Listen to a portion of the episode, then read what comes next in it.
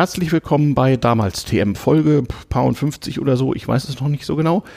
Äh, ich bin nach Weißensee gefahren, Berlin-Weißensee zu Ursula. Hallo Ursula. Hallo. Hallo. Stefan. Hallo. Ähm, wer das Titelbild äh, im Blog gesehen hat, der weiß, dass es heute um ein altertümliches elektronisches Musikinstrument geht, nämlich den oder das Theremin. Was ist eigentlich den oder das? Äh, das Theremin? Das Theremin. Das ja. Theremin. Mhm. Benannt nach dem gleichnamigen Herrn Theremin, ähm, der hier auch so auf diesem Filmplakat, was es wohl eigentlich ist, abgebildet ist. Ähm, der hat das erfunden. Wann ungefähr? Weißt du So das? um 1920 herum Okay. ist erfunden. Mhm. Der ist ja Physiker und Musiker gewesen, Erfinder Mhm. und hat das. Also ich weiß da fast nichts von, außer das, was in der allwissenden Müllhalde im Internet steht. Ähm, ich kannte aus so alten Zeiten und den Anfängen elektronischer Musik eigentlich nur das Trautonium. Ja. Das ist ja auch so aus den 20ern, Ja, glaube ich. Ne? genau, ja. Trautonium ist, glaube ich, dieses Ding mit dem langen Draht über eine Metallschiene, wo man dann wie auf, wie auf so einem Streichinstrument das so Genau. abnimmt, ja. Ja. Und Theremin ist was anderes. Es ist ein Foto im Blog, da müsst ihr gucken. Oder auch dazu gibt es natürlich Wikipedia und andere Einträge. Wir werden auch gleich noch hören, wie sich das anhört und äh, vielleicht auch noch Fotos, wie sich das so, wie sich das so bedient. Und du hast so ein Gerät seit immer schon? Oder wie bist du Nein. daran geraten? Ich habe das gehört in Leipzig bei einem Konzert und das hat mich so fasziniert. Ich kannte es nicht Mhm. und habe es mir dann wirklich angeschafft. Ich bin Sängerin eigentlich, Mhm. Vokalistin und Theremin klingt ja ein bisschen wie so eine Mischung aus singender Säge und Stimme. Ja. Und ich fand das so Ja. magisch, als ich es gesehen habe. Wir haben ja auch noch eine Zuhörerin, Ellen. Ellen, hallo Ellen, du darfst ruhig Geräusche machen, ist kein Problem. Es ist ja hier nicht wie beim Radio. ähm, ja, äh, wir befinden uns in deinen Arbeitsräumen in Weißensee in einer alten Schule. Bin hier unter großen Mühen mit meiner Ente eben hergekommen. Ah, wir werden fotografiert, sehr schön. Auch das, liebe Hörer, könnt ihr hören. Unter wie immer damals-tm-podcast.de. Ich sage das deswegen, weil einige meiner Sendungen ja jetzt auch im richtigen Radio auf Berlin 88.4 versendet werden. Also wer das nicht kennt, der schaue in diesem Internet mal auf damals-tm-podcast.de oder in der Suchmaschine des geringsten Misstrauens damals TM eingeben, dann wird euch geholfen. Ähm, Theremin bei Ursula, ja, du bist dazu gekommen, du hast es dir angeschafft. Äh, ich dachte immer, die Dinger seien irgendwann vor dem Krieg produziert worden und jetzt nur noch in Einzelstücken äh, Die vorhanden. gibt es wieder. Ich hatte ein besonderes Theremin Mhm. von der Großnichte des Erfinders. Mhm. Das ist die Lydia Kavina. Und ihr Mann hatte so um die 300 Stück gebaut. Boah, Und davon hatte ich eins. Und das wurde mir aber dann geklaut. Geklaut? Ja, so sieht's aus. Eins von 300 Stück. 300 Stück. Und Naja, dann habe ja. ich wirklich ganz einfach, die gibt's inzwischen bei Thomann oder sonst wo, kann man die kriegen. Es gibt wieder Theremins Ja, zu es gibt kaufen. wieder natürlich. Ach so. Moog, Moog macht die. Ah, okay, ja, so eine bekannte, bekannte Firma. Mhm. Ja, also äh, Thomann ist so ein. Musikalienhändler für die Hörer, die sich da nicht so, also Genau. wir Podcaster sind ja auch alle Thomann-Kunden ähm, und einige Podcaster haben ja da sogar irgendwelche Affiliate-Links, das habe ich jetzt nicht, aber äh, ja, kennt man halt. Und Moog ja ist so Ja, eine auch ganz natürlich. große äh, Audio-Effekt und Amerikanische, Audio-Firma. ne? Mhm. Robert Moog, der hat da so diese Ich habe da auch ein Foto von all deinen Dingen hier schon mal Genau. schon mal dabei. Ja, das ist sehr schön. Man fühlt sich als Podcaster hier gleich so ein bisschen heimisch, weil du hast auch so Dinge, die wir auch so haben, so auch so im Soundlab in der Sea- in der Seabase und so. Da steht ja auch noch ein Besuch aus. Da warten schon Leute drauf. Äh, weil Theremin kennen sie noch nicht. Trautonium hatten wir wohl schon mal, Ah ja, aber okay. äh, Ja, ja, das ist ja, noch schwieriger. Also das ist ja noch so mit Röhren und ich weiß nicht und ich weiß gar nicht, da gibt's wohl nicht mehr so viel. Oder kann man auch wieder ein Trautonium kaufen? Das glaube ich nicht. Nee, ich ne? weiß es aber Weil das so ein nicht. Aufriss ist. Ja, ich- Wäre ja Theremin erstaunlich einfache Ja, Konstruktion. ist ist. auch eine einfache Technik. Ne, guck, ich nehme eins ins Titelbild und guck mal in den Blog. Äh, es ist faszinierend.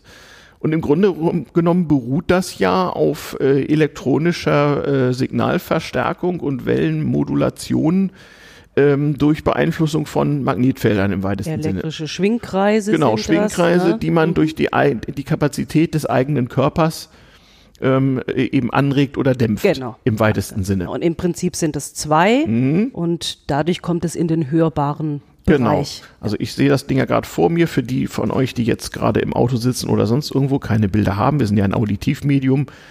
Äh, auf eine Art Mikrofonständer gestellt sehe ich gerade einen querliegenden Holzbalken mit einer ja, Antenne von einem halben Meter Länge und einem Metallbügel von 20 Zentimeter Radius ungefähr. Und damit kann man das dann anschließend äh, bedienen wahrscheinlich. Ja, Berührt, genau. berührt man die Metallteile? Nein, Nein, man das, geht nur in die das Nähe. ist genau das Besondere. Es ist Bloß nicht anfassen. Mhm. Instrument, was berührungslos gespielt wird. Ja, ich habe mal auf, äh, auf einer Party bei einem der letzten Chaos Computer Kongresse, der war noch in Hamburg, da habe ich auch jemanden gesehen, der spielte etwas in der Art, das sah aus wie so ein Turntable, wie so ein alter Plattenspieler, also so Mhm. eine runde Platte, auch so eine Antenne und der ging dann mit der Hand immer über diese Ja. Platte rüber. Das, also das ist auch eine Bauart Ja, sozusagen. das ist auch ein Theremin. okay, ja. das machte auch solche Ja, Geräusche. genau, genau. So, so sehr, sehr Und seltsam. irgendwie. inzwischen ist das auch schon wieder bekannter, würde ich Okay. sagen. Und den Sound, den kennen auch viele Leute aus alten. Science-Fiction, Genau. Horror, Ja, Gruselfilmen. Ja, ja. Wenn der Geist Ne? kommt, ne, Und- dann und so weiter, ja, ja. sehe ich hier genau, ja. Okay. Ja klar, wenn genau, wenn der Geist kommt, man hatte halt früher nicht so viele Möglichkeiten. Also Trautonium ist ja bekannt durch die Fritz Lang Filme und wann fing Theremin, wann fing das an irgendwie in der Filmbranche beliebt zu werden? So eher so nach Zweiten Weltkrieg Ja, wahrscheinlich, ne? So würd ich 40er, auch 50er sagen. so. Ja. Ja. Mhm. Und dann, woher man es vielleicht auch kennt, ist Mars Attacks. Ja. Immer wenn die Aliens auftreten. Genau, ne? dann, dann gibt es so ein komisches Ja, Geräusch. genau. Ja, genau. Ja, ja, ja. Du hast eben schon Theremin. genannt, äh, äh, so die, das Theremin des Abendmannes früher war, war die singende Säge. Ja, genau. Na, so das Holzfällerinstrument, wo also so eine riesige anderthalb Meter lange Säge, wo man das, wo man das äh, Sägeblatt zum Schwingen bringt, das findet man heute manchmal noch so bei Straßen, Mhm. Straßenmusikanten und so. Das macht so ähnliche Geräusche, aber halt nicht elektronisch und nicht so in Nee, der, genau. nicht so in der Breite Ja, irgendwie. ja, ja. Sehr witzig. Ja, äh, eine alte Geschichte. Jetzt müssen wir überlegen, wo wir weitermachen. Ich sehe gerade das Filmplakat, wo, wie gesagt, der Erfinder, Herr Theremin, der wirklich so hieß, äh, abgebildet ist. Es gibt also einen Film über dessen reichlich, reichlich, äh, äh, ja, abenteuerliches Leben irgendwie.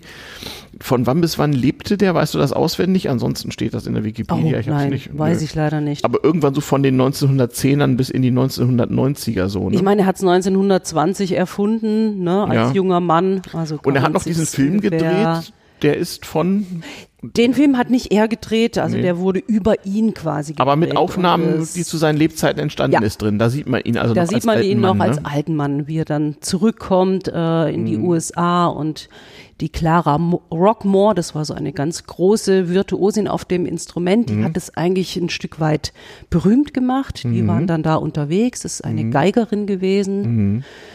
Eine berühmte, bekannte Geigerin und die hat sich dann mit diesem Theremin beschäftigt und hat es wirklich also auf einen Standard gebracht. Die hat dann da klassische Konzerte damit gespielt. Aber 1920 erfunden, das ist schon ein Ding. Das ist ja wirklich unmittelbar nach, sagen wir mal, breiter zur Verfügung stellen im weitesten Sinne elektronischer Geräte überhaupt. Also, Rö- also öffentlicher Rundfunk war noch nicht da. Röhrenverstärker gab es aus der Telefontechnik. Der Erste Weltkrieg hatte natürlich Technik verbreitet. Man konnte damals auch äh, zum ersten Mal gebraucht solche Geräte erstehen oder sie standen einfach irgendwo rum, denn man darf sich das Ende des Ersten Weltkriegs ja nicht so vorstellen, dass das da geordnet ge gehießen hätte, so jetzt Waffenstillstand oder Kriegsende, wir gehen jetzt einfach mal, sondern ähm, die sind mehr oder weniger ungeordnet äh, äh, äh, verschwunden, haben viel zurückgelassen. Und so wie in den Schützengräben des Ersten Weltkrieges das Radio äh, sozusagen erfunden wurde, indem mal jemand das Feldtelefon an ein Grammophon hielt und so kam das dann halt. So haben dann viele Leute überlegt, wie, was kann man denn mit dieser Technik an äh, Geräuschen machen? Und so ist wahrscheinlich auch dieser Mann dazu gekommen.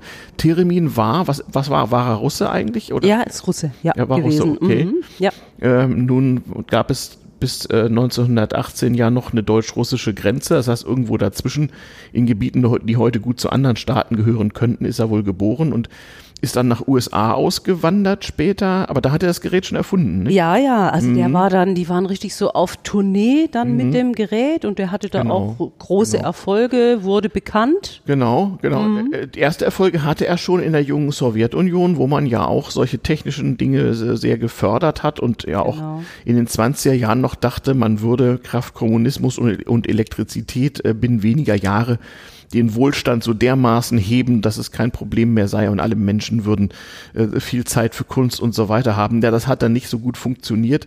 Und er ist dann von der USA-Tournee erstmal nicht wiedergekommen, so kann man das, glaube ich, Nein, zurückfassen. er oder? wurde tatsächlich gekidnappt, entführt. Ja, später. Oder du meinst, ja, ja, ja, ja, ja. Also ja. erst ist er äh, auf eine Tournee gegangen, dann ist er in den USA länger geblieben als geplant. Mhm. Und dann hat Stalin ihn irgendwann einkassieren und wieder in die Sowjetunion bringen lassen. Aus Gründen, weil er so ein wichtiger Wissenschaftler war. Ja, vermute ich auch. Ja, ja, und dann ja war das war in der Zeit, wo ja auch gleichzeitig viele umgebracht wurden, sodass man einfach auch Mangel an Leuten hatte. Und das galt irgendwie als Verrat, dass jemand mit solchen Erfindungen einfach mal so im Ausland verbleibt. So wie man zum Beispiel in derselben Zeit 1940, glaube ich, hat man Trotzki ermorden lassen in Mexiko. So ganz brutal mit einer Axt erschlagen, weil ging nicht anders, weil den konnte man nicht kidnappen, der war zu gut bewacht. Aber der, war, der Mann war nicht der Einzige. Das gehörte damals irgendwie zur Folklore, dass Leute, die in so, äh, ja, liebe Kinder, in so Staaten, äh, die es äh, ein bisschen autoritärer, wo es etwas autoritärer zuging, konnte man eben nicht so einfach das Land verlassen. Wo kommen wir denn dahin? Und dann ist er erstmal verschwunden. Ja, ne? dann ist er verschwunden. Niemand wusste, lebt er noch, wo ist er überhaupt und ist dann Jahre später erst wieder Nun, nun muss aufgetaucht. man wissen, 1938, 39 verschwanden in der Sowjetunion Millionen von Menschen und es hat eigentlich irgendwann niemanden mehr interessiert, weil man kann ja nicht damit weiterleben. Man stellt, stellt euch vor, ihr lebt in einer Gesellschaft, wo regelmäßig in eurem entfernten Bekanntenkreis jemand verschwindet. Irgendwann haltet ihr das nicht mehr aus, das zu hinterfragen und so ist es ihm auch ergangen, aber er ist wieder aufgetaucht, Ende der 40er war das, glaube ich. Ne? Ja, kann sein, ja. Hm. Genau. Also es war noch nicht die große Tauwetterperiode Mitte der 50er, sondern schon vorher wurde er wahrscheinlich aus irgendeinem Lager oder aus irgendeiner Geheimstadt, die nur eine Postleitzahl und keinen Namen hatte, wieder entlassen und musste sich irgendwie durchschlagen. Und er kam dann aber wieder nach USA nach einiger Zeit. Nicht? Also das äh, in dem Film sieht man, da ist er dann wirklich ein ganz alter Mann. Ja. Ist, er, ist er 80 oder sowas Ja. Mhm. oder noch älter. Und ist dann da nochmal wieder unterwegs, trifft eben Leute von früher. Quasi, Genau, also bis dahin ne? hatte ihm seine Erfindung nicht viel Geld äh, Nee. und Glück gebracht. Nee, nee. Im Gegenteil, er saß also geraume Zeit im Gulag, im sowjetischen Lagersystem. Ja, und irgendwie konnte er da abhauen und musste dann sozusagen Geld verdienen und ist mit dem mit seiner alten Erfindung wieder ja, auf die Walz gegangen, kann man sagen. Das weiß ich gar nicht. Also der hat Mhm. dann da wirklich, der ist irgendwann wieder, war er wieder präsent und Ja. hat dann einfach dort gearbeitet. Genau. Normal als, ich glaube, als Lehrer hat er auch mal gearbeitet. Ja, mit allem, und was man halt irgendwie Techniker konnte. Ne? Genau. Und dann hat die Filmindustrie ja angefangen, dieses Instrument zu benutzen oder Leute, die für die Filmindustrie produziert haben. Und dadurch konnte er dann wohl irgendwie seinen Lebensunterhalt sichern, bis er dann relativ alt, in relativ hohem Alter in den USA verstorben ist. Also ein ja, tragisches Schicksal, wie es aber im 20. Jahrhundert gar nicht so selten war, bei Künstlern nicht, bei Technikern nicht. Wir kennen ja auch tragische Schicksale aus dem Beginn des Computerzeitalters. Man äh, erinnere sich nur an Alan Turing oder so eine Leute, ähm, denen es ja auch nicht gut ergangen ist, in dem Fall in Großbritannien, trotz, äh, trotz äh, bahnbrechender Erfindungen. Ähm, das ist ja äh, äh, vielen so gegangen. Ja, also du bist zu diesem Instrument gekommen, indem du es gehört hast. Da konntest du aber schon Musik machen und warst ausgebildete Sängerin, also hattest schon was mit Musik zu tun. Ich bin Sängerin und habe das dann gehört und es hat mich so fasziniert, dass ich dachte, ich will, ich will das haben. ich will das haben. Ja, Und konnte man, konnte man sie irgendwo beibringen lassen, wie man das spielt? ich habe dann eine Unterrichtsstunde genommen bei der Lydia Kavina, die Mhm. ist die Großnichte des Erfinders. Die hat mir einfach so ein bisschen gezeigt, wie es geht. Wo, wo war die oder wo war das? Die hat äh, damals ein Konzert gegeben in Hannover und da bin ich hingefahren. Ich habe die ganz frech einfach angeschrieben. Die lebt in den gefragt. USA oder wo ist- Nein, die lebt, äh, die lebte auch eine Zeit lang, glaube ich, in Deutschland Okay. und ich meine, dass sie jetzt äh, in Russland lebt, Ja, soweit ich ja, weiß. ja. Mhm. ja. Okay. Und die hat mir dann eine Ja. Stunde tatsächlich gegeben vor dem Konzert. Das Ja. war irgendwie sehr. Naja gut, die Erfindung ist von 1920, also irgendwie Copyright auf dieses Ding gibt's so richtig nicht. Ne? Das hat sich nicht so ergeben. Technik ist ja auch nicht sehr aufwendig, also das kann. Hm, zur, Technik, Na? zur Technik kommen wir gleich Mhm. noch und äh, auch, auch zu den Geräuschen und so. Erstmal ein bisschen Hintergrund und Erfinder und so. Also es gibt so ein tragisches 20. Jahrhundert äh, äh, Schicksal. Der Herr Theremin war Techniker, Physiker. Physiker. Physiker, Mhm, okay. ja. Was ja zu der Zeit erst so da, dabei war, so in der, im heutigen Sinne akademisch zu werden, nicht wahr? Es war zwar eine der ersten Wissenschaften sozusagen, aber äh, damals alles noch so ein bisschen fluid und auch so das Elektroingenieurwesen und so weiter, das äh, hatte sich noch nicht so vollständig von der klassischen Physik sozusagen abgekoppelt. Also es war eine Zeit, wo dieses Wissenschaftsgebiet enorm weit äh, sich, sich weiterentwickelte. Ja, also jetzt haben wir so ungefähr rausgefunden, warum das Ding so heißt. Und jetzt überlege ich gerade, ob wir jetzt äh, einfach mal ein paar Töne produzieren, nur damit Leute wissen, was, was zur Hölle, äh, wie hört sich das eigentlich an, was ist das für ein Ding? Wollen wir das mal eben probieren, bevor wir dann über die Technik selber weiterreden? Mhm, mhm. Machen wir das mal. Ich mache hier mal kurz den äh, Regler ein bisschen zu. Wir hören uns gleich wieder. So, jetzt kannst du da absetzen.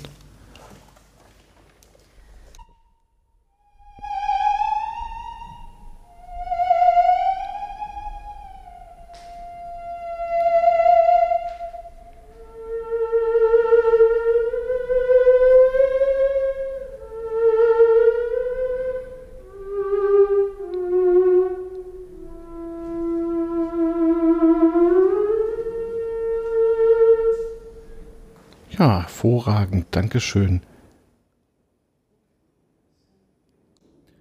Ja, vielen Dank. Das war ein ganz kurzer Eindruck. Wir machen nachher nochmal eine etwas längere Aufnahme und im Intro, Outro werdet ihr auch ein bisschen hören. Ähm, bin mal gespannt, was die Hörer sagen, die am Anfang gar nicht wissen, was sie erwartet. Es gibt ja auch so Menschen, die das einfach in ihren Podcatcher tun und dann im Autoradio hören oder so. Ob die sich dann wohl fragen, ob was kaputt ist. Ja, in der Tat. Also diese Geräusche kenne ich auch so aus, aus Filmmusik. Ja, und, genau. Ne, ja. So, äh, da hat man das als erstes verwendet. Und ähm, irgendwie, also zum ersten Mal vom Theremin gehört habe ich ehrlich gesagt im Jahre oh Gott, weiß gar nicht mehr, so um das Jahr 2000 rum erst. Ja, ja. Mhm. Also es war irgendwie in Vergessenheit geraten. Ja. Also ich weiß, ähm, ähm, so die, die Chaos Computer Club Nerds, die machen ja auch alle vier Jahre so ein Camp. Nächstes Jahr ist wieder soweit, wo dann so auf irgendeinem Acker Strom und Internet gemacht wird und alle kommen dahin und klappen auf, was sie so haben. Und ähm, es gibt ja so einen Film von Stanley Kubrick, der heißt 2001. Äh, da wird übrigens auch Theremin-Musik äh, benutzt. Dies, äh, und im Jahr 2001, da gab es äh, auch so ein Camp und da hatte man diesen schwarzen Monolithen, der da eine Rolle spielt, dieses mystische, kabbalistische Objekt, das hatte man nachgebaut in Originalgröße und hatte mhm. da drin ein Theremin eingebaut, sodass Leute, die sich diesem Objekt näherten, dann plötzlich durch Annäherung diese Geräusche erzeugt mhm. haben. Mhm. Das Ding war schwer am Rande des Klaviertransports, aber es hat irgendwie, halbwegs funktioniert. Übrigens, äh, so aus Nerd-Perspektive wichtig, dieser Film 2001, der wird dieses Jahr 2018 wir haben übrigens den, äh, was haben wir, den 27.07., den Tag der längsten Mondfinsternis im 21. Jahrhundert. Ähm, äh, der wird dieses Jahr 50 Jahre alt. Also 50 Jahre 1968, ja. 50 ja. Jahre 2001. Es gibt auch diverse Gedenkveranstaltungen. Wir werden ihn wohl auch an Bord der Seabase nochmal irgendwie zeigen, wenn unser Geburtstag äh, ordentlich gebührend gefeiert äh, wurde im August unser 23. Ähm, und es gibt auch alles mögliche. Es gibt Gedenkkonzerte und was nicht alles. Also äh, so, so als Meilenstein sozusagen der Science-Fiction-Musikgeschichte. Da gibt's auch Theremin, ja. Wo wurde der noch benutzt? Kennst du noch andere? Also benutzt du ihn für deine Musik in Konzerten so? Oder gibt es Leute, die mit dem Theremin durch die Gegend fahren und Musik machen so? Oder? Ja, es gibt natürlich Leute, aber nicht so viele. Ja. Und ähm, ich benutze ein Theremin, also sehr, ich mache ja. auch experimentelle Sounds. Ja. Und das neue Theremin, das Theremin Plus, gibt Kontrollspannung aus. Und ich benutze auch analoge Effektgeräte, die ich dann mit meinen Stimmsounds mhm. füttere. Okay, und dann da reden wir jetzt langsam über die Technik. Okay, okay, okay, okay. Muss man, muss man als Musikerin ähm, viel von Elektronik wissen, äh, um Theremin benutzen zu können? Oder ist Im Prinzip nicht. Nein, Im Prinzip muss man nicht. nicht. Ne? Nein, nein. Also wenn man die mhm. spielen sieht, dann denkt man, naja, wahrscheinlich ist die ähm, das Benutzen können eines Streichinstrumentes ist vielleicht von Vorteil, oder? Ich würde sogar sagen, dass die Stimme eigentlich da gute Voraussetzungen die Stimme selber, okay. bietet. Ja, mhm. weil im Prinzip steuere ich diese Bewegung mit meinem Ohr. Mhm. Ne, das Ohr mhm. kann das so exakt mhm. steuern, das könnte ja. das Auge überhaupt nicht. Genau. Es ist also, ein rein analoges Instrument, mhm. nicht? Also ähm, äh, vom Prinzip der Sache her. Also ich sehe im Prinzip zwei äh, äh sozusagen im 90-Grad-Winkel angeordnete Magnetfelder, wenn ich so, so zuschaue, die du beeinflusst, ja. und zwar mit erstaunlich wenig Körperbewegung. Hm. Also du kannst offenbar die, die Feldstärke mit ganz wenig Kapazitätsänderung Na, beeinflussen. Ich muss sogar eben sehr, also das ist sehr kontrolliert, weil mhm. winzigste Bewegung dann natürlich schon die Tonhöhe verändern, mhm. also dieses senkrechte. Aber die Empfindlichkeit kann man justieren wahrscheinlich, ne? Na, ich stelle die Größe des Feldes ein, mhm. dass das ungefähr so meiner Armlänge mhm. entspricht, mhm. dass ich das mhm. alles abgreifen ja, kann. Das ich, sind so um die. Foto im Blog, da gibt es so Batterieregler für. Genau, so um ja. die fünf, sechs Oktaven sind das dann dann, die ich habe, quasi Okay. von der Schulter bis zur Antenne. Okay. Und diese senkrechte Antenne ist die Tonhöhenantenne. Genau. Abstand. Mhm, Wo man so ein, eine Hand sozusagen über dem über dem äh, äh, Feld bestimmt. Das ist die Lautstärke. Ah, das ist die Lautstärke. Ja. Ah, Ja. ah, okay. Also die senkrechte Antenne ist die Höhe. Tonhöhe und Ja. da macht's der Abstand quasi aus. ne? Genau, ja, von der Antenne, genau. Ja. Und die Tonhöhe, da ist auch Abstand und zwar äh, äh, die Lautstärke, meine ich. Ja. Und es wird je lauter, je näher man ran. Äh, nein, also je weiter ich weggehe, desto lauter wird Ah, es. okay. Ja. Aha, okay. Na gut, das kann man so oder so Und bei modulieren. der Mhm. Tonhöhe ist es, je näher ich dran gehe, desto höher. Ah, okay. Kann, ja gut, das Mhm. klar, das, da wird die Frequenz höher. Ja, das kann man sich ja relativ leicht vorstellen. Ähm, die ersten Geräte waren ja offensichtlich noch Röhrentechnik, das heißt, waren ein bisschen größer als das, was du jetzt hier hast. So große Holzkästen, ja, wie so alte Radios. Mhm. Ja, genau, so mit Vorheizen und so und, und Brummen erstmal und richtige Frequenz finden und so. Gibt's eigentlich auch so, so, so Musikhistorie-Nerds, die meinen, dass die nur mit Röhren besonders gut seien? Ich meine, es gibt auch Leute, die sich Röhrenverstärker bauen, weil sie der Meinung seien, nur, nur das sei so richtig, äh, keine Ahnung. Okay. Keine Ahnung. Nee. Okay, ich schulde den Männern auf der Seabase seit zwei Jahren oder so einen, einen, einen Röhrenbau-Workshop. Wir haben, glaube ich, irgendwo sogar eine Kiste Röhren, aber äh, ja, wenn man einmal Zeit hätte. Ähm, interessant. Also, ähm, dieses die moderne Gerät gibt Signale aus, du sagst schon Kontrollspannung, die man mit modernen Verstärkern, Synthesizern und so weiter beeinflussen kann. Oder was kommt Also, da eigentlich für ein Signal raus? Es, ist, es kommt ein, ähm, ein, ein normales Line-Signal raus, Ja. was ich einfach über den Verstärker, über mein Ja. Mischpult, ja. also normales Und analoges Signal. Das mit den mit der Kontrollspannung ist noch mal wie was anderes. Mhm. Ne, da nutze ich quasi dann das Termin als äh, CV-Controller im Hm, das Prinzip. musst du erklären. Ja, um dann meine Effektgeräte wie ähm, zu, beanf zu beeinflussen. Mhm. Ja, ja, sozusagen. okay. Mhm. Als würde ich den Regler drehen. Ne? Das kann ich dann mit dem Termin Ah, machen. verstehe. Also das, das ähm, hat sozusagen einen Seitenkanal und kann damit äh, Es generiert aus steuern. der Tonhöhe und Ja. aus der Lautstärke Okay. generiert es zweimal Kontrollspannung und mit denen, mit, damit kann ich dann quasi meine Effektgerätchen ansteuern, ne? Also Okay, richtig. Ja, ja, ja. Ja. Mhm. Also kannst dann Hall und alles Mögliche erzeugen, so. Oder? Ja, nochmal anders. Ich kann wirklich, das ist ein bisschen so, als würde ich die Regler drehen. Das mache ich aber dann mit dem Termin. Mhm. Okay, ne? Also durch die Handbewegung in der Luft sozusagen. einerseits ein Audiosignal dann da reinschicken Mhm, und andererseits kann ich es über die Kontrollspannung quasi die Regler bewegen. Bei den analogen Mhm. Ja, ja, ja. Effektgeräten. Das ist Ne? übrigens eine schöne Alternative. Mir kommt gerade ein abseitiger Gedanke. Es gibt ja so Leute, die sehr, sehr gerne mit so, mit so Nebel und Laserstrahlen so virtuelle Tastaturen und 3D-Objekte im Raum erzeugen, um damit so Computer zu steuern und sich dann äußerst schmerzhaft so Magneten unter die Fingernägel schieben, um das so beeinflussen zu können.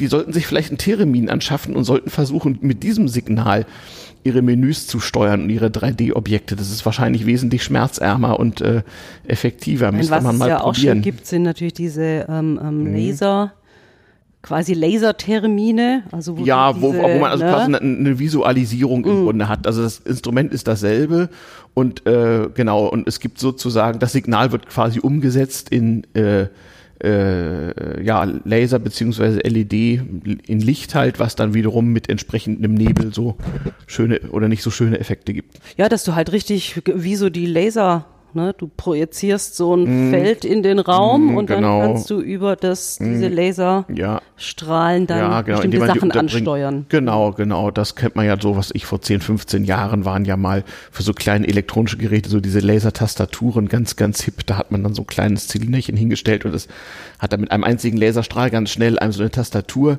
auf den Tisch projiziert und dann war so in 5 Millimeter Höhe darüber, war sozusagen äh, ein Abtastfeld und dann musste man so wie der Storch im Salat so von oben tippen und konnte denken, ich bin jetzt im 21. Jahrhundert.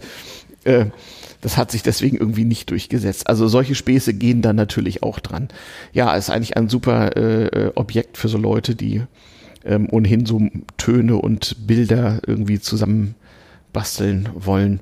Ähm, ja, eigentlich, eigentlich, eigentlich schade, dass es so, so, so immer noch so, so, so Nischendasein ist. Also wie, es gibt wahrscheinlich gefühlt so bundesweit ein paar hundert Leute, die was damit anzufangen wissen, oder wie würdest du das einschätzen? Also ich würde sagen, viele Leute nutzen es so einfach als Effektgerät Mhm. und ich hatte jetzt schon den Ehrgeiz, es wirklich auch tonal spielen zu können und Mhm. das dauert ja, also bis, bis man das Mhm. kann. ja, ja, ja.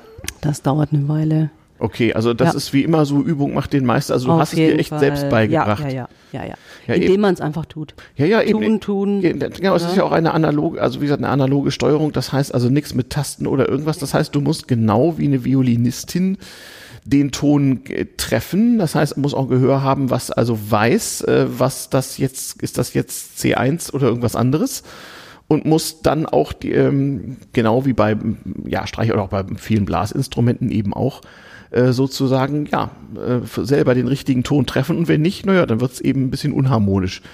Mit dem Unterschied, dass man eben kein kinästhetisches, kein, Ne, kein haptisches hast- Feedback nee, hat. Das ist nicht, auch nochmal schwierig, ja. stelle ich mir vor. also du steuerst wirklich rein diese Bewegung über das Ohr quasi, Mhm. Stimmt. ne? Du Stimmt, hast du, hast, keine, nur- du hast nur ja. dein Gehör, du hast ja, nichts, nur das Gehör. Du hast keine ja. Ventile, du hast keine Seiten, du hast keine Vibration. Und das Auge nützt dir wirklich gar Kannst auch nichts die Augen in dem zumachen Moment. im Kannst Grunde, die ne? Augen zumachen, das nützt dir gar nichts, weil das ist da viel zu Oha. ungenau, ne? Das kann das Auge Okay. nicht. Okay. Ja. Interessant. Ähm, jetzt spielst du Theremin, während hinter dir so in zwei Lautsprechern Stereo ausgegeben wird. Ich kann mir vorstellen, andere machen das wahrscheinlich mit Kopfhörern oder so, weiß nicht genau.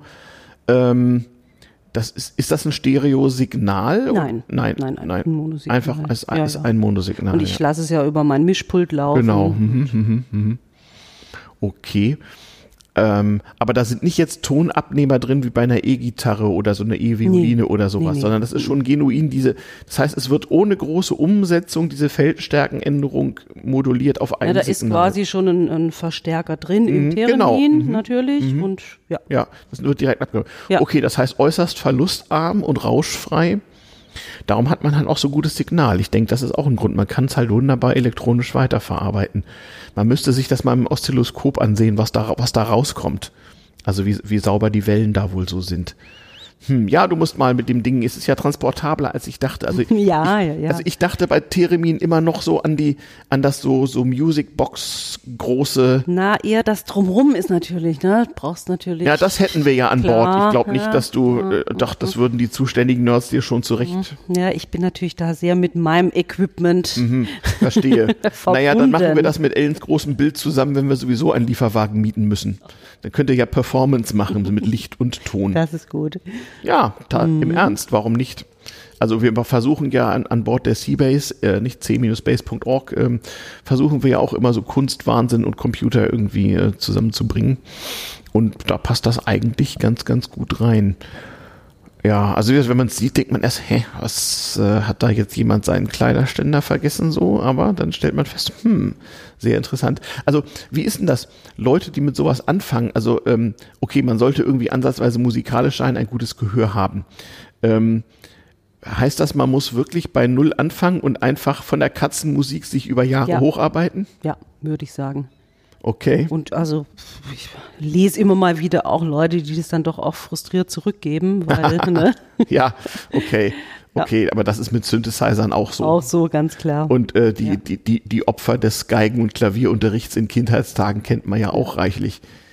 Und so als reines Effektding, so hin und her, erschöpft es sich klanglich ziemlich schnell. Mhm. Also es ist schon wichtig, da auch irgendwie weiterzugehen und Okay. eben zum Beispiel mit Effektgeräten dann auch zu arbeiten oder Okay. Mhm. wirklich was rauszuholen aus dem Sound. Was, was mich immer so ein bisschen, dass Leute dann irgendwelche versuchen, irgendwelche klassischen Sachen nachzuspielen und Mhm. ich denke so, na, das klingt auf der Geige wirklich schöner. Also Okay. ich bemühe mich eher drum, da wie auch so ein bisschen neue oder besondere Sounds rauszuholen. Ne? Ja, ja, genau, genau. Du kannst mir mal ein paar Links mailen zu Ja, äh, Erzeugnissen dieser Ja. Kunst in diesem Internet. Die Genau. kann man dann ja irgendwie Ja. weitergeben. Auch wenn das mit Links ja immer so eine Sache ist. Äh, damals TM ist ja ein Langfristprojekt. Die bleiben natürlich nicht ewig gültig. Ich habe zwar schon irgendwelche Software am Laufen, die regelmäßig guckt, ob die Links äh, noch Ah, gehen und wenn sie nicht gehen, so, sogar selbsttätig Okay. äh, den Inhalt woanders sucht und das dann einfügt. Das hat aber auch seine Grenzen, ähm, dieses System. Da muss ich meinen Admin Steffen mal fragen, ob man da noch was, was machen kann. Denn so, ja, wie soll ich sagen, äh, auch wenn es schwer ist, etwas aus dem Internet zu löschen, was mal drin war, ist es doch so, dass so ein Link dann doch eine hm. sehr statische Angelegenheit ist. Hm. Aber immerhin, lass uns das mal probieren. Aber wir müssen ja dran denken, dass damals TM ja auch in 500 Jahren noch gehören, gehört wird, wie andere Podcasts auch.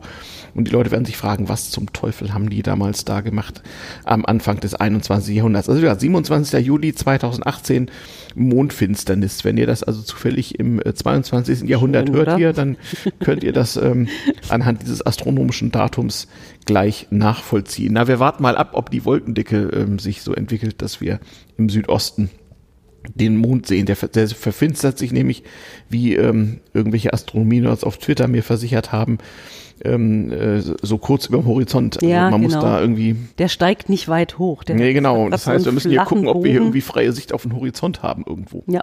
Mal gucken. Aber es ist ja noch ein bisschen hin. Wir haben noch, äh, noch ein bisschen Zeit. Ihr hört damals TM äh, im Internet, damals-tm-podcast.de über das Theremin, ein historisches, eines der ersten elektronischen Musikinstrumente. Ich sitze hier mit Ursula und mit Ellen, unser Ein-Mann-Publikum, die auch ein paar schöne Fotos gemacht hat. Könnt ihr gleich besichtigen. Ähm, und wir sprechen über das Instrument, seine Geschichte und äh, seine Bedeutung. Ja, ähm, da, da sind wir eigentlich ein bisschen fast schon bei Zukunft. Also wie siehst du das hinkünftig? Äh, wird es irgendwann so, so sein, dass man das mal wieder, wie schon zuvor, für ein paar Jahrzehnte vergisst, wie schon mal so von irgendwie 1950 bis 1990 irgendwie kein Mensch wusste, was das ist? Oder bekommt das wieder eine Bedeutung? Ich, ich habe so das Gefühl, jetzt ist es gerade so im Wiederentdecken entdeckt mhm. werden, würde mhm. ich sagen. Mhm. Wird eigentlich immer, ja. ich kenne wirklich immer mehr Leute. Ja, also, also noch vor zehn Jahren, ja. so, hä, was? Ja. Und jetzt ist es doch so, dass die meisten mhm. sagen, ah ja, ja, da habe ich schon mal irgendwie eine Sendung im Fernsehen und doch, doch, okay, doch, habe ich schon okay, mal irgendwas okay. gehört und so. Ja. Also es Hat das was mit dem Internet, bekannter. Internet zu tun? Das Würde ich schon sagen. Mhm. Also es gab die ähm, Barbara Buchholz, die ist inzwischen verstorben. Das ist mhm. eine Berlinerin gewesen, Terminspielerin und die hat mal bei oh Gott, diese unsägliche Sendung, wie heißt er? Dieter, Dieter, Ah, der Superstar. Ach, Fer ach, Fernsehen. Der Superstar. Dieter Bohlen. Ja, Dieter Bohlen, danke, ja. genau. Die, also da ein, hat sie ein, mitgemacht. Ein, ein, ein, ein, Künstler am Ende des 20., da, Beginn des 21. Jahrhunderts. Äh, da ja. hat sie mitgemacht und das hat dem Instrument äh, doch wirklich nochmal so eine Bekanntheit ja. verschafft. Was ich sehe seit 20 ne? Jahren nicht mehr fern, wie so viel, ich weiß nicht. Aber die ganzen, die ganzen Ton- und Musik-Nerds im Soundlab, also das sind ja nicht nur Leute, die Musik machen, sondern auch andere äh, Töne und äh, die wussten alle sofort Bescheid. Ja, also, ja, ich, ja, ja, Frau, die hat ein Theremin und kann sogar bedienen. Dachte, oh ja, ja, hm, sehr gut. Und äh, dann sage ich mal, hm, wir haben hier im Prinzip auch eins, das ist aber zerlegt. Also ja, du, kann, ja. du, kannst dann also mal gucken, äh, welche, vielleicht kannst du noch ein paar Teile äh, aus den Kisten suchen oder so, ich weiß nicht genau. Ähm, wir haben. Also das Termin gibt's immer auch als Bausatz. Oh. Okay. Ach nee, schönes Geräusch. Das schönes ist wunderbar. Geräusch. Alles okay. Handy. Ja, warum nicht? Muss es aus. Hm, okay. Ähm, ja, auch das äh, ist so ein, eine Plage des 21. Jahrhunderts, äh, elektronische Signalgeräte. Lass es mal ruhig weit weg, weil die, weil die Signale, äh, die Funksignale sind der Feind des Podcasters. Vor, vor allem die in niedrigeren Frequenzbereichen. Ähm, wo waren wir stehen? Ja, Bedeutung. Also äh, mehr Leute wissen das irgendwie. Es könnte so eine Renaissance geben. Dann sagst du gleichzeitig, es war für seine Zeit unheimlich weit voraus, aber heutzutage im Zeitalter von Synthesizern und von optischen Manipulationsmöglichkeiten für Sound und so, ist es auf eine gewisse Art dann sozusagen überholt oder vielleicht auch eindimensional, aber also was könnte werden? Mir, mir bietet es das, dass es zum Beispiel, also dass diese Steuerung stufenlos mhm. ist, das mhm. finde ich irgendwie mhm. gefällt mir sehr gut. Mhm. Es hat, ich finde, man kann damit eine sehr, ich nenne das immer organische elektronische Musik machen. Ja. Weil so wie ich es benutze, speise ich dann meine eigenen Stimmsounds ein, mhm. mache etwas mit denen und mit dieser Terminsteuerung und auch mit dem Theremin-Sound, das ist schon ein sehr besonderer Sound, mhm. finde ich. Also mhm. eben so ein mhm. organischer, beweglicher naja, Sound. Das gefällt mir. Eben, da war gut. ich bei den, da war ich bei den Röhrenverstärkerleuten. Es ist eben eine 100% analoge äh, Signalverarbeitung. Ich kann mir das schon vorstellen, dass äh, wenn man das sozusagen das Theremin an den Röhrenverstärker und die Röhrenverstärker an äh, äh, entsp entsprechend äh, großvolumige Lautsprecher alter Bauart hängt, dass das schon eine besondere Art des Tonerlebens ist, so wie viele Leute ja auf diesen auf diese alten Sachen schwören und irgendwie meinen, so die, die klingen viel runder als das moderne Zeug so. Schwer zu sagen, ja. Hm. Ich finde einfach auch diese Kombination aus, sagen wir mal, akustischen Stimmsounds und eben diesen elektronischen. Also mhm. Ich bewege mich da immer so ein bisschen an der Schnittstelle, mhm. dass man wie so die Übergänge auch nicht gut hört. Mhm. Das ist so das, was mich vor allem interessiert im Moment. Ja. Mhm. Okay. Okay, ja klar. Also Übergänge nicht hört in dem Sinne, dass man eben nicht eine Taste nach der anderen drückt. Sondern nee, ich meine jetzt eher, wenn ich zum Beispiel mit meinen Stimmsounds was mache, ja. ne, die mhm. verarbeite über die äh, mhm. Effektgeräte, auch eben mhm. mit dem mit der Thereminsteuerung, dass man immer gar nicht ganz genau weiß, ah, ist das jetzt ein quasi ein akustisches Geräusch, ist es die. Stimme, ist es was elektronisches? Ja, verstehe. Das finde ich so am das spannendsten. Es geht so ne? ineinander ne? über. Es geht so ineinander über und das finde ich auch am schönsten, muss ich sagen. Also dass ich eben auch meine eigenen Sounds da einspeise. Quasi, naja, das ist ne? das ist so das ist so das, Performance dann. Klar, also das zusammen mit einer optischen Umsetzung Umsetzung irgendwie ist. Und du sagst, Laser und so ist ganz berühmt dabei oder ganz äh, Ach, beliebt das dabei. Ich schon öfters mal gesehen, natürlich. Ja, das kann ne? ich mir vorstellen, dass, ja, das ja. Gut, dass das gut zusammenpasst. Also ich muss da an die Leute denken, die so 3D-Steuerelemente haben. Eine Weile war das ja mal so Mode, dass man so in so ein so ein bisschen Nebel versprühte und dann so einen Würfel, den man so drehen konnte mit Magneten so im Raum dann dahin projizierte und damit dann so äh, sein ähm, Computer steuerte und das für die äh, ganz große Zukunft hielt irgendwie. Also vielleicht kann man das, wie gesagt, in 2.0 mit dem Theremin mal, mal machen. Wir werden, wie gesagt, noch ein bisschen äh, Theremin Musik original erzeugt für diesen Podcast gleich, äh, gleich hören. Ähm, wie ist denn das so mit der Community? Das ist auch noch was, was ich so auf dem Zettel hatte. Also ähm, ist man äh, ein bisschen vereinzelt, wenn man dieses Instrument benutzt? Oder gibt es Theremin-Orchester, wenn ich mal so blöde fragen darf? Oder es gibt es gibt's Workshops oder so? Selbstverständlich in Japan Theremin-Orchester. Ah, verstehe, okay. Wo denn sonst? super. Und wie viele Leute spielen da Theremin auf ich, einmal? Ich habe ein Video gesehen, da waren es vielleicht so 200, 300 vielleicht, so ungefähr. Zwei, drei, ja, ja, ja, Und zwar hatten die lauter so kleine, wie so Babuschkas, so mhm. russische, mhm. mit so kleinen Antennchen. Du meinst und saßen, Matrioschkas, ja, ja, so, ja, ja, die, genau, ja, ja, diese Holzpuppen ja, ja. mit so kleinen Antennen. Ja. Und da saßen die Leute auf ihren Stühlen und haben dann ja. Theremin gespielt. 200, 300 Leute. hatten die alle das Gleiche? Oder ja, die, die, hatten alle das Gleiche, ja. Die hatten alle dieses ähm, kleine. Okay, und was für ein Sound gibt das dann? Das muss ja, also da, da die ja nun zwangsweise alle so leicht asynchron spielen. Äh, äh. das habe ich mal im Netz gefunden, dass okay. äh, wenn man das eingibt, ja, ja. kommt man da bestimmt hin. Ne? Okay, ich meine so ein 300 okay, so ein 300-stimmiges Orchester, damit kann man bestimmt prima so eine Orgel emulieren oder so. Ja, ja, ja. Wenn jeder genau eine Stimme kriegt, dann muss er nur den Einsatz nicht verpassen. Hm. Okay. Ich glaube, das war fürs Guinness-Buch der Rekorde ich natürlich. Ich wollte sagen, das sowas, ist, glaube ich, ne? musiktechnisch eher nicht nee, so fortschrittlich, nee, mehr so, ja. mehr so äh, because we can und ja. umso schwieriger, desto besser. Ähm, Gibt es sonst Situationen, wo mehrere Theremin-Spieler zusammenspielen? Also es gibt äh, in Lippstadt gibt es so ein Theremin-Symposium. Mhm. Da treffen sich Theremin-Spieler. Okay. Da war ich auch noch nie. Es gibt auch so eine Theremin Academy. Mhm dachte ich mir. ja, ja, sowas okay. gibt es auch. Also es ist, sowas an, so ist sowas an offiziellen Musikhochschulen angeflanscht oder ist das mehr so eine Independent-Szene irgendwie? Also diese Musikschule in Lippstadt, die hat sich das so ein bisschen zum Thema gemacht mit dem Theremin. Ah, okay. Tatsächlich. Okay, also insoweit ist es dann schon in den offiziellen Musikbetrieb irgendwie eingesickert über die Jahrzehnte. Aber nur ganz vereinzelt. Also okay. nicht. Ich glaube, in Russland ist es tatsächlich ähm, populärer, würde ich jetzt sagen. Genau, so wie ich das Motto, mitkriege. Wer, wer hat es ne? erfunden? Genau. Ja, hm, ja. ja, Aber so jetzt hier in Deutschland ist es nur ganz vereinzelt. Okay. Also. Ja. Ja. Da ist ja vielen ähm, Innovationen, auch gerade in der Musik. Es gibt ja nichts Konservativeres als den klassischen Musikbetrieb. So ist es ja so gegangen. Also wie lange hat das gedauert, bis Synthesizer, Hammond, Orgel oder sowas, du liebe Güte. Jetzt inzwischen geht man hier in Berlin ins Konzerthaus und ganz selbstverständlich sitzt da einer mit, äh, mit, einem, mit, einem, mit einem iPad und einem Synthesizer und der darf aber auch nur so ein bisschen Hintergrundgeräusche erzeugen bei moderner Musik, also so nach 1950. So davor ist das irgendwie nicht klassisch genug und nö. Irgendwie. Und dann man äh, neulich, ich weiß gar nicht, wo ich das war, also irgendwie klassisches Konzert und da hatte tatsächlich der Dirigent statt dieser üblichen riesigen Partitur zum Umblättern hatte er dann auch einen, einen echt monströsen Tablet und wischte dann immer so und äh, und äh, es war ganz witzig, weil er, man konnte sehen, wie mit so einer ganz dünnen roten Linie ihm sozusagen angezeigt wurde, wo er, wo er nach Oh, seiner eigenen ja. Steuerung so hätte sein müssen Ah, quasi. okay. So, das, äh, äh, das, äh, auf YouTube kann man das zum Teil finden, wenn man so richtig abseitige ähm, ähm, äh, klassische Konzerte äh, als Musikvideo auf YouTube findet, dann findet man manchmal so eingeblendet elektronisch die Noten mit so einem dünnen roten Balken, wo, wo, wo man gerade ist und wie das Ganze dann zusammenhängt. So als Erklärvideo, ganz erstaunlich irgendwie. Ähm, okay, wir schweifen ab, aber das ist ja erlaubt, ist ja ein Podcast irgendwie. Gibt es äh, Theremin als Besetzung in klassischen Orchestern? Nein, wüsste ich nicht. Nee, gibt's Nee. nicht. Nee, Okay. wüsste ich nicht. Okay. Also nicht. Nee. Also auch nicht in, nicht in Filmorchestern oder sowas, sondern das ist einfach als Studioproduktion.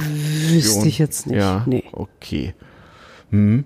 Also Orchester eher selten und und wenn, gut, es gibt Symposien, also da stelle ich mir das so vor, dass vielleicht fünf oder sechs Leute mal so nacheinander oder gibt es überhaupt harmonisches Musizieren mit mehreren davon? Oder gibt, gibt es Musik dafür? Kann man Noten kaufen, so Theremin-Musik zu sechs Stimmen oder so? Also Kaum natürlich. Es gibt so ein paar, vielleicht neuere Mhm. Äh, Komponisten, Komponistinnen, die sich dem Instrument mal ein bisschen angenommen haben, aber wenig. Mhm. Ja, ja. Wirklich wenig. Und das ist dann auch so klassisch notiert mit normaler Notenschrift und da muss man genauso wie beim Gibt es Streichinstrument das selber um. gibt es auch. Oder hatte Herr Theremin, wie ja viele von diesen Leuten auch da Innovationen, gibt's das vielleicht mit Lochstreifen oder nee, sonst irgendwie? Nee, nee, nee. nee. Weil das hatte man ja bei vielen anderen Instrumenten, wo man sich überlegt hat, hm, also wenn wir schon mal das Modernisieren elektronisch machen, dann kann man ja so wie früher beim Klavier, ne, so mit diesem ganz breiten Lochstreifen und dann später mit dem Standardlochkartenformat kann man ja auch Musik automatisieren. Hätte man da ja auf, naja, hätte man eben nicht. Das Ding hatte ja, hat ja an sich keine Regler. Nee, genau. Also es hat heute welche, aber nur zur, nur zur Bestimmung der Feldstärke im Grunde. Ähm, das, ja, Mhm. und äh, zur Klangveränderung. Also man kann die Wellenform noch ein bisschen ah, also umstellen. Muss, also muss man doch mal ein Oszilloskop Sound. anschließen, wenn man die Wellenform beeinflussen kann. Ja, das kann man. Ja. Also man kann sozusagen von Sinus verzerren oder kann man auch richtig, richtig äh, sozusagen Ecken machen im Oszilloskop? Also man kann von quasi Sägezahn, Ah, ne, so ah. der runderen, Ah, Hightech. sowas. Okay, Ja. okay. Ja, das ist ja, das ist ja was für die, für die Synthesizer-Leute. Ja, klar, ja, ja. Besonders ja für die ein, Freunde des ein Analog-Synthesizers. Synthesizer letztendlich, Ja. ne? natürlich. Ja, also im Prinzip einer schon. der ersten, ja. Ja, wenn man so, ja, 1920, ne? Also, ja, ich frage mich, wie, wie, wie dem Mann das gegangen sein muss, als er das dann irgendwie mal, ja, wer, weiß man, wie es erfunden wurde? War es ein Zufall? Weiß man irgendwas? Nee. Man weiß es nicht. Ich, ne? also ich weiß es Ja. nicht, Ich vielleicht. frage mich, wie es einem gegangen sein muss, der dann sagt, hier, ich habe ein äh, Musikinstrument erfunden. Hm. Also, ja, keine Ahnung. Ich meine, es gibt ja so auch jetzt Leute, die mit äh, Also ich meine, diesen Effekt kann man ja auch tatsächlich mit Radios erzeugen. Das hatten, habe einem Kollegen mal gesehen. Mhm. Stimmt, aber wenn man das in so ein altes Röhrenradio hinten so die Hand reinhält, Genau, brummt das ne? mehr und weniger, ja. geht das auch, aber da natürlich Vorsicht, so ein, Hochspannung, macht das nicht, nicht, don't do it at home. ja, ja, so ein Mhm. Instrument draus zu machen, ist natürlich dann nochmal was anderes. Stimmt, es war ein Effekt, den man vielleicht schon kannte. Ja, würde ich auch sagen, ja. Ich meine, so wurde ja viel, viel geändert. Ich erzähle ja immer spaßeshalber. Also wir haben zum Beispiel an Bord der Seabase in unserer Holzwerkstatt haben wir eine CNC-Fräse, die meistens Holz fräst, natürlich selber gebaut. Und das ist jetzt schon ein paar Monate her, aber es, da war die gerade neu oder die Steuerung war neu oder so. Und dann saß ich äh, im Keller in der Seabase und äh, hörte von da hinten Leute lachen aus der Werkstatt. Und dachte, müssen wir doch mal da hingehen irgendwie.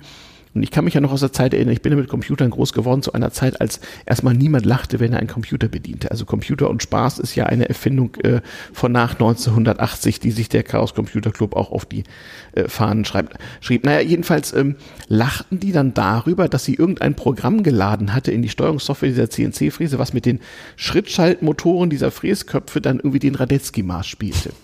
Und das wiederum erinnerte mich ja, ist, ist doch klar, wenn immer sowas geht, gibt's immer Nerds, die sofort anfangen, das Zweck zu entfremden. Und das mit dem Radetzky-Marsch, das gab's auch schon für die ersten Diskettenlaufwerke von so frühen Heimcomputern. Da gab's das auch. Also man konnte so die eine LED, die da dran war, dimmen und man konnte mit den Schrittschaltmotoren dieser dieser, äh, dieser Tonabnahmeköpfe für die Disketten konnte man dann auch äh, ansatzweise Musik machen. Und das äh, fanden die Leute ungeheuer lustig. Vielleicht hat's tatsächlich so angefangen. Also an sich, warum nicht? Man, ne man nehme zwei Verstärker, dann hat man zwei Signale und ja, klar, wieso nicht? Also eine Elektronenröhre müsste wahrscheinlich auch solche Änderungen ergeben. Das ist interessant. Also man müsste mal so ein historisches Theremin mit Röhren mal auseinandernehmen und gucken, ähm, wie das dann sozusagen von innen, von innen aussieht. Ähm, was hat es eigentlich mit dem Maskottchen auf der Antenne auf sich? Das habe ich von Ellen geschenkt bekommen. Ah, okay, okay. Das ist also Und das Kunst. hat mit meinem Nachnamen zu tun, Hese. Ah, okay. Und auch mit dem Stimmt, du hast ja auch Namen- eine Homepage, ne? Mit dem Namen meines Projekts, das heißt Bär und Hase. Okay, ja, ja, ja. Und dein, deine da- URL, ist das dein, ist das dein Name im Internet oder, oder wie, wie heißt, wie heißt de- deine Homepage? Findet man dich unter Ursula Häse? Ursula Häse findet man Ah mich, ja, okay. Ja, Mhm. auch Häse mit AE, ne? Oder Mit nur, E, nur im ja. Internet, Mhm. okay. Ah, Ja, ja, ja, ja, genau. okay. Okay, ja, also wie gesagt, in diesem Internet äh, kann man auch äh, Ursulas Werken und, und, und Tun äh, lauschen und zusehen. Okay, da kommt das her. Gibt es da auch Theremin-Musik von dir? Ja. Im Internet? Ja, ja. Ah, ja. Ich habe einen. Soundcloud-Account. aha, Ja, diese Plattform. Hin, hin. So, so. so, so. Man, eigentlich hostet man seine Inhalte ja selber, aber okay. Mhm, Ich bin da nicht so. Ja, ja. Naja, wir werden ja auch liberaler. Ich kann mich an Zeiten erinnern, als, als in Hackspaces die Benutzung von Windows-Computern verboten war. Und äh, früher wurde man, glaube ich, unter Podcastern auch irgendwie, wenn man dann seine seine Inhalte bei YouTube so hochlud, wurde man auch äh, mit so wegen Abweichung von der reinen Lehre irgendwie verfolgt. Aber ich glaube, inzwischen ist das nicht mehr ganz so schlimm. So, so Soundcloud, na gut. Wollen wir mal sehen, wie lange es diese Plattform noch gibt, aber die Links äh, wirst du mir auch mailen. Ja, die genau. werden wir auch pflichtschuldigst verlinken, sowohl in den mobilen Tondateien in eurem Podcatcher wie auch auf der Homepage. Ich habe die Erfahrung gemacht, liebe Hörer, auf der Homepage ähm, halten die Links et, äh, irgendwie etwas länger. Also wenn ihr das jetzt mit gewissem zeitlichen Abstand runterladet und äh, auf euren mobilen Endgeräten nicht mehr so aktuelle Links und so findet, auf der Homepage werden die besser aktualisiert. Vielleicht äh, guckt ihr ab und zu mal in, in den Browser in diesem ganz normalen altertümlichen Internet, wie wir es so kennen. Okay, da waren wir bei der Bedeutung, bei den Orchestern. Ähm, kennst du viele andere Theremin-Spieler? Es, ja, ich, also nicht so viele kenne ich nicht. Nee, Nee. Ich kenne eine, das ist ähm, Mhm. eine relativ junge Frau, die ist auch ziemlich bekannt, das ist Caroline Eick. Mhm. Die ist auch viel unterwegs. Okay. Dann ist die äh, Lydia Kavina Ja, ist von- natürlich von der auch noch. Ja, unterwegs, gibt's von der noch, ich okay. einmal gelernt habe. Ja. Ah, ja, ja. Ähm, Die ist auch- aber es, ist also, es gibt also nicht irgendwie so ein, so ein, so ein jährliches Theremin-Spielertreffen oder Doch, sowas. es Ah, doch, gibt eben diese Theremin Academy da in bei der Musikhochschule in Lippstadt, ne? Okay, Mhm. okay. Alles klar, aber es gibt jetzt nicht irgendwie Camps, Kongresse, äh, äh, sonst irgendwas. Würde man ja insbesondere den Japanern, äh, wir hatten sie ja schon mal auch Gibt's auf jeden Fall bestimmt, zutrauen, gibt's da so eine. World Theremin Convention oder sowas. Ja, ja. Okay. Ähm, nun sind die Geräte ja inzwischen auch halbwegs tragbar. Also passt das alles so in einen Koffer oder bringt das bringt eigentlich nichts, weil du brauchst auch deinen Synthesizer, deinen Verstärker und deine Boxen dazu, Ja, ne? genau so ist es. Ja. Leider, ich konnte mich früher wirklich immer noch mit einem riesen Rollkoffer im Zug bewegen. Das kann ich jetzt nicht mehr. Mhm. Nee. Also mit meinen neuen Boxen Nee, nee, kann ich es okay. nicht mehr. Ist also ist zu Prinzip das Problem der E-Gitarre, ne? Man hat Ja, seinen ja. Gitarrenkoffer und muss hoffen, dass dann so vor Ort die Leute so die äh, zuständige Elektronik richtig hingekriegt haben. Ja, und das so. mache ich nicht gern. Ich nehme schon meine Sachen eben natürlich Ah, so, lieber so, mit. So eine bist du. Okay, ja, du so schickst dann eine. also mehr, mehrere, mehrere Alu-Rollkisten vorweg, die dann so Tage vorher ankommen und jemand muss. Ja, ja, das kennen wir ja auch. Also viele, viele Computer- und Elektronik-Nerds äh, ver- verdienen ihre äh, Kohle ja auch so in der, im weitesten Sinne in der Veranstaltungstechnik. Und von denen kennt man das dann und von denen haben wir ja auch viel gelernt. Also wenn wir unsere Kongresse treffen und so weiter machen, dann funktionieren die auch deswegen so gut, weil wir eben so Leute haben, die sowas können. Ah, wir schweifen auch da wieder ab. Ähm, also kannst du gar nicht so genau sagen, was das so für Leute sind? Darin, darauf zielt meine Frage, was das so für Leute sind, die so Theremin spielen? Also was mir beim Theremin immer auffällt, dass es da doch relativ viel Frauen gibt Okay. in der elektronischen Musik. Mhm. Theremin, es gibt, ich würde fast sagen, mehr Theremin-Spielerinnen vielleicht wie Okay. Theremin-Spieler. Kommt mir so vor. Und ich, Ah, okay. Interessant. ja, finde ich auch. Ja. Hm.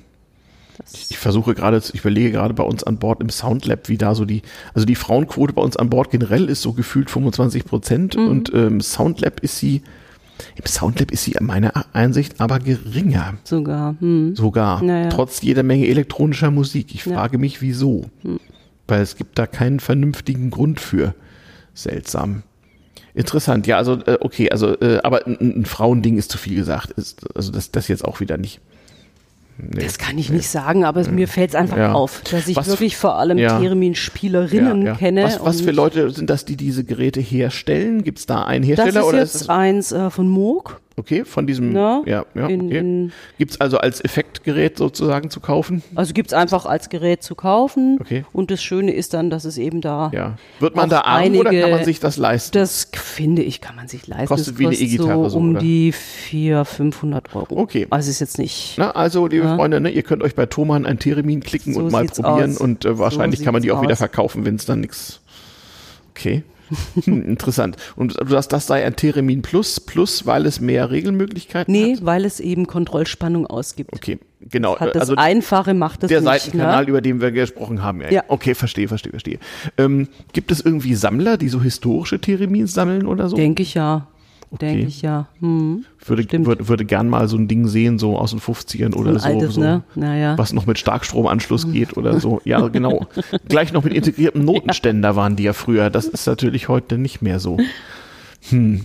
Man könnte sie wahrscheinlich auch noch kleiner und quasi unsichtbarer ja. bauen. Gibt auch. Also es gibt natürlich noch andere Theremine, die sind vielleicht so. Ne? Okay, Und also so, so, so 10 Zentimeter Ja. Größe statt so 50. Ist das dann schwieriger ähm, von, der, von der Handkoordination her? Nö, die Felder, die die pro projizieren, sind genauso groß. Also das ist natürlich schon eins, äh, was darauf angelegt ist, dass das Feld auch möglichst stabil bleibt, sich Mhm. ja. Mhm, nicht zu sehr verändert, schwankt, damit man es eben wirklich auch tonal spielen kann. Was sind denn so die, ich habe ja eben erzählt, so das GSM-Handy ist so der natürliche Feind des Podcasters.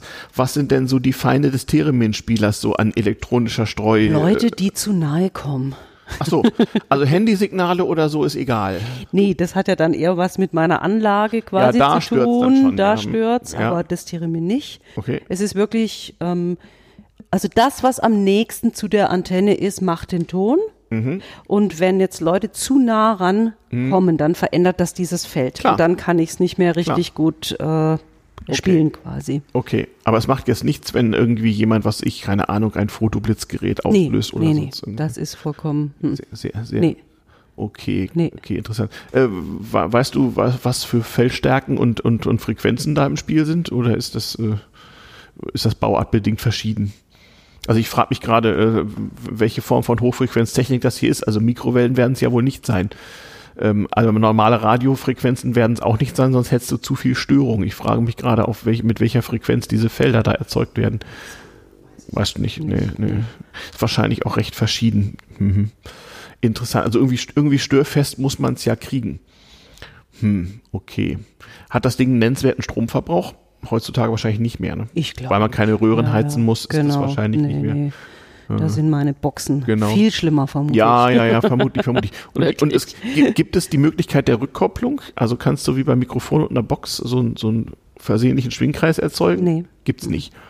Okay. Kannst natürlich Also- übersteuern, na also klar, gut aber nicht. Was passiert, ich frage mal so blöd, ja. Was, was passiert, wenn man das irgendwie mit Metall abschirmt, wenn jemand mit, mit, mit, mit, einem riesen Stück Alufolie sich nähert oder so? Ist total egal. Ist egal, was es sich ist nähert. völlig wurscht, was sich nähert, ja. Ähm, das Es heißt, muss aber Verbindung zum Boden haben. Ah, also mit, zur Erdung, ja. da ja zur Erdung. Also du ähm, kannst also nichts durchwerfen. also ein Papierflieger vorbei macht Nee, nichts, macht der nicht. stört nicht. Nee. Okay, ja, muss man mal fragen. Wenn ich hingegen also einen dünnen Draht so dahin, dann oder so eine Luftschlange oder so und die kommt unten auf, dann würde die stören. Hm, okay. Ja, wie gesagt, so, was so der Feind des Theremin-Spielers ist. Ich frage mich gerade, wer es, wenn man das mit Laserstrahlen und Nebel macht, ob der Nebel irgendwie anfangen würde, wenn er irgendwie, hm, hm, interessant, ja. Ja, also es ist so, so, so Leute, die, die sowas bauen oder manipulieren würden, die würden jetzt natürlich anfangen, damit äh, ähm, Experimente zu machen. Würden da erstmal, wie gesagt, ein Oszilloskop dranhängen, ist ja nur ein Analogsignal. Wäre es digital, dann würde man mit so Instrumenten wie, keine Ahnung, Netzwerkscannern oder so mal gucken, was da rauskommt. Hm. Interessant. Ich habe, ja, wie gesagt, noch nie so ein modernes gesehen. Ne? Also ich kam hier rein und suchte irgendwie, so wie früher Leute bei einem zu Hause den Computer suchten, weil sie noch nicht mitbekommen hatten, dass sie jetzt kleiner als Waschmaschine sind. Dachte ich, suchte ich so diese Musikbox. So sind nämlich auch die üblichen ähm, Aufnahmen im Internet. Die sind so mehr so wie das da irgendwie. Hm. Okay, das sieht ja übrigens fast aus, ne? Also ich, ich, ich, ich gucke hier auf dieses Filmplakat, was ich auch im Blog als Titelbild abbilden werde zur Sendung. Ähm, da sieht es fast so aus, als wenn der Herr Theremin dirigiert, während Ja, er an ja, dem stimmt. Ding steht, ja, ne? Wie so genau. eine Dirigentenhaltung. Ja. Aber das ist es nicht, Nee, sondern äh, nee, Er, er kommt der Antenne sozusagen näher. Mhm. Das ist eigentlich klasse. Also man hat, nee, Moment, links, rechts, nee, hier ist es, da, da ist es andersrum von der Seite. Ist das genormt, wo die senkrechte Antenne ist, rechts, links, oder gibt es für Rechts- und Linkshänder verschiedene Geräte? Würde sagen, also die, die ich kenne, sind so. Das rechts. Hier, man die- könnte es ja im Prinzip umdrehen Ja. zur Not und Ja, sich auf ja. die andere Genau. Seite stellen. also ja. Wenn das dann wäre egal. Okay. Ja. Gibt ja so ausgeprägte Rechts- und Linkshänder, die Ja, das ja. vielleicht nicht können. Also gibt ja auch Linkshänder Geigen. So, weil. Ja. Mhm. Aber wie du sagst, ich könnte mich einfach auch auf die andere Ja. Seite stellen Ja. im Prinzip. Äh, der, der eine Bügel neben der senkrechten Antenne, der ist ja jetzt auch nicht so ganz rund und symmetrisch. Ne? Hat das, äh, Der hier. Mhm. ja genau. Da, der ist also schon so ein bisschen daraufhin optimiert, dass die Form des Feldes sich so dem Körper so ein bisschen Ja, anpasst. würde ich auch sagen. Dass man dann so ne? er Da mit der ergonomisch Hand. mit der Hand da, Mhm. okay. Ja. Okay, und dann kannst du elektronisch quasi einen Abstand ver, verstellen und sozusagen die Traction, also wie, wie, die Übersetzung, wie viel Handbewegung, wie viel Tonänderung erzeugt, kann man wahrscheinlich Also ich stelle die Größe des Feldes ein. Ne? Wenn ich jetzt ein sehr kleines Feld habe, dann ist natürlich ganz wenig Mhm. Ja, Bewegung, genau. macht dann was. Wenn es groß ist, Hat man da können mehr- auch die Bewegung hat größer man, sein. hat man da mehr Platz. Ja. Mhm. Genau, ja, ja. Ah, irgendwo in der Ferne ertönt Applaus. Großartig. Wer weiß, wie man hier, äh, äh, ja. Naja, Kultur schaffen, das ist ja auch ganz schön. White, okay, dann haben wir so ein bisschen in die Zukunft geguckt und so und haben geguckt, was das so für Leute sind und haben so ein bisschen erklärt, was das ist. Also wenn du jetzt nicht mehr ganz, ganz, ganz viel hast, wir nähern uns auch schon der ersten Stunde Sendung so, dann würde ich jetzt sagen, äh, machen wir eine kurze Pause und dann machst du vielleicht noch ein bisschen Musik Ja, für uns. gerne. Und dann machen wir vielleicht so eine kurze Schlussrunde und machen das Ja. so, so ein bisschen rund. Ja. Oder haben wir jetzt irgendwas akut vergessen? So? Ich würde vielleicht zu diesem Stück, was ich dann gleich spiele, noch was sagen. Soll ich das Genau, danach machen? danach, danach, genau. Wir, wir, wir lauschen jetzt mal den Kunstgenuss. Äh, ganz kurze Pause, lieber Hörer, wir sind gleich wieder da.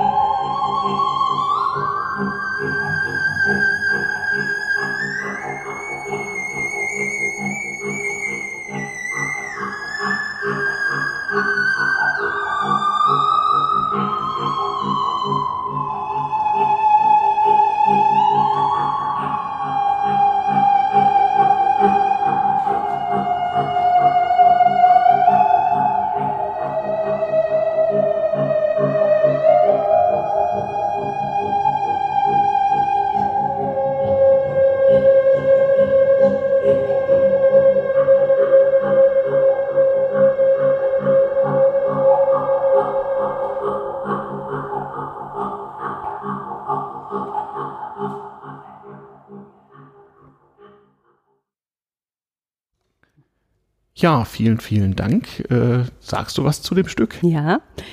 Das habe ich für heute eigentlich jetzt entwickelt. Okay. Heute Nachmittag ein bisschen rumprobiert. Ah, Und das sind, damals TM Special. Gut. ja, ganz genau. Und das sind äh, Stimmsounds, die man so als Rhythmus gehört hat, mit meinen Effektgeräten Ja. bearbeitet Ja, ja. Und dazu dann Theremin gespielt. Also ich sehe schon, du musst unbedingt mal so ein, ein C-Bass äh, Soundlab oder Bordkonzert machen. Das äh, müssen wir noch den Anlass für finden. Mhm. Sehr gut. Genau, genau, genau. Du fährst jetzt erstmal in Urlaub demnächst, ne? Also Ich bin jetzt nochmal weg, Ja, ja, ganz ja. genau. Bin noch mal so. Zu unserem Geburtstag anderthalb- bist du auch weg? Nee, da bin ich eben Ach. leider nicht da. Ja. Ach, das wäre so ein. Geburtstagsakt gewesen. Aber na gut, irgendwas ist ja immer. ja. Ja, genau. Werbung, wo geht? Äh, c-base.org slash 23. Da äh, erfahrt ihr mehr. Ähm, ja, dann versuchen wir das Ganze mal so ein bisschen irgend, irgendwie zusammen, zusammenzubinden. Also, ähm, welche Rolle spielt das jetzt also in deinem Schaffen? Äh, Du bist nicht hauptberuflich Theremin-Spielerin, ne? sondern du machst Musik und Ich mache Musik, aber das Theremin ist jetzt wirklich zunehmend immer wichtiger geworden. So deine und eben Signatur, auch so. diese Beschäftigung mit überhaupt elektronischer Musik und Mhm. dieser Art von analog elektronischer Musik. Das interessiert mich Ja. sehr, weil da eben so gute Verbindungen möglich sind kann man ja hier auch sehen. zu den Stimmsounds und zu den akustischen Sounds. Das finde Mhm.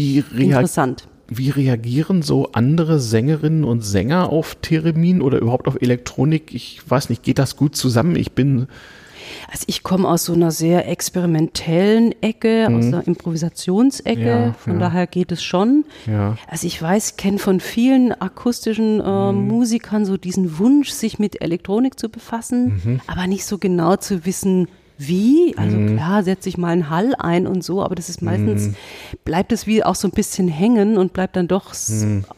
Konventionell, würde ich sagen. Und ich finde eben diese Verbindung aus so sehr äh, experimentellen Stimmsounds mit der Elektronik, das finde ich besonders interessant. Also da kommen Sounds raus, da denkst du wirklich, okay. die Aliens sind gelandet. ja, und, das soll ja auch so ne, sein. Ja, ja, ja, ja, ja, genau, genau, genau, mir. genau. Vielleicht solltest du mal die Leute kennenlernen, die das Musikprogramm auf den Kongressen kuratieren. Mal gucken. Da sind auch immer aus aller Welt äh, Leute mit ganz, ganz, ganz, ganz Ja. Abseitigen Ja. Gerätschaften, Ja. klappen da ihr Kram auf und Ja, und jetzt so in den Dinge. Hm. letzten zwei Jahren habe ich einfach wirklich geforscht. Ich habe mich mit meinen Sachen beschäftigt, bin Ja. eigentlich wenig rausgetreten und habe jetzt so das Mhm. Gefühl, doch, jetzt wird's mal so langsam Zeit, da was erarbeitet und würde das auch gern ein bisschen nach außen was? Bringen. ne? Genau, also mehr so von der Musik sozusagen. Ja, was machst du sonst so? Also ich frage das so, weil die alle Musiker, die ich kenne, haben so einen Brotjob neben der Musik irgendwie. Also Ich bin ähm, Stimmbildnerin noch. Ja, genau. Ich gebe Unterricht, mache Seminare, okay. Biete auch im Prinzip Unterricht für das Theremin an. Ah, da oh. gibt's aber Okay. eigentlich wenig Interessenten. Nee, das ist wahrscheinlich, äh, obwohl, naja, wer weiß, hm, keine Ahnung. Ja, äh, okay, Stimmbildnerin, so, das ist ja fast so, fast schon so was halbmedizinisches irgendwie, ne? Oder mehr so künstlerisch. Nicht eher künstlerisch. Eher künstlerisch. Also ich unterrichte Leute mit der Sprechstimme und aber auch mit Mhm. der Singstimme.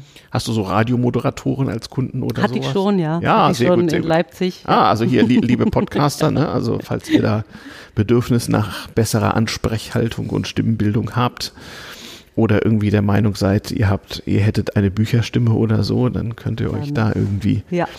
beraten lassen. Die, Mhm. den, den Link zur, zur Ursula gibt's äh, wie immer in den Shownotes und im Blog auf damals-tm-podcast.de oder ihr googelt oder benutzt sonst eine si sinnvolle Suchmaschine nach Ursula Häse Berlin und dann findet man dich. Ne? Ja, Ja. Genau, genau, genau.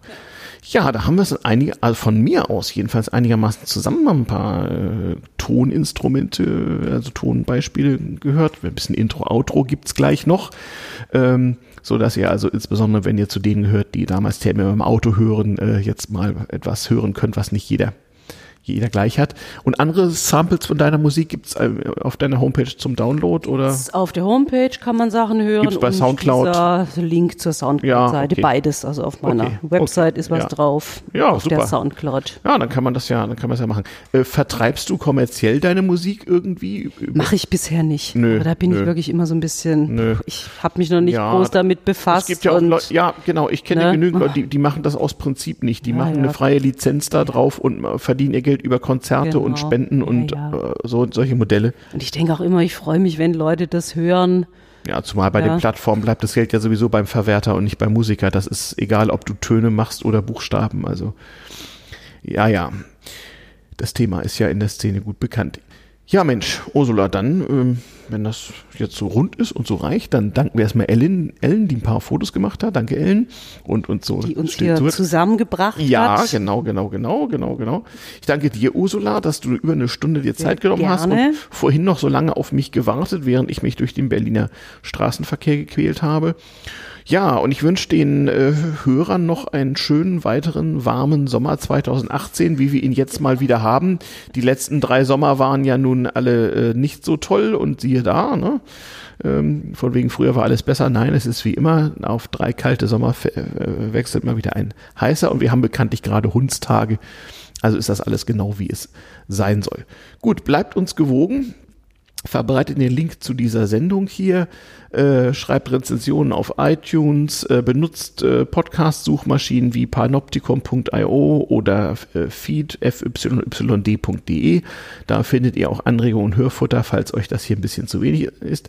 Aufgrund der Außentemperaturen und der Berliner Sommerferien äh, äh, gibt es einen gewissen Sendungsproduktionsstau. Will sagen, es sind Dinge in der Pipeline, aber halt noch nicht produziert. Oder es fehlen noch Termine mit äh, äh, Menschen, die was Interessantes zu erzählen haben von damals und wie es kam, dass es kam, so es ist, wie es ist, so dass wir wahrscheinlich dann im September, wo ich auch wieder bei den üblichen Konferenzen wie den MRMCD in Darmstadt und so weiter sein werde, mit der einen oder anderen Sendung äh, werde aufwarten können. Ansonsten gibt's ja auch schon ein beeindruckendes Archiv. Ich habe gesehen, dass die letzten 50 Sendungen auch sonst ganz eifrig runtergeladen werden und dafür soll es ja auch sein. Damit verabschieden wir uns hier zu dritt aus Berlin-Weißensee am Tag der längsten Mondfinsternis des 21. Jahrhunderts. Bleibt uns gewogen und bis dann. Tschüss.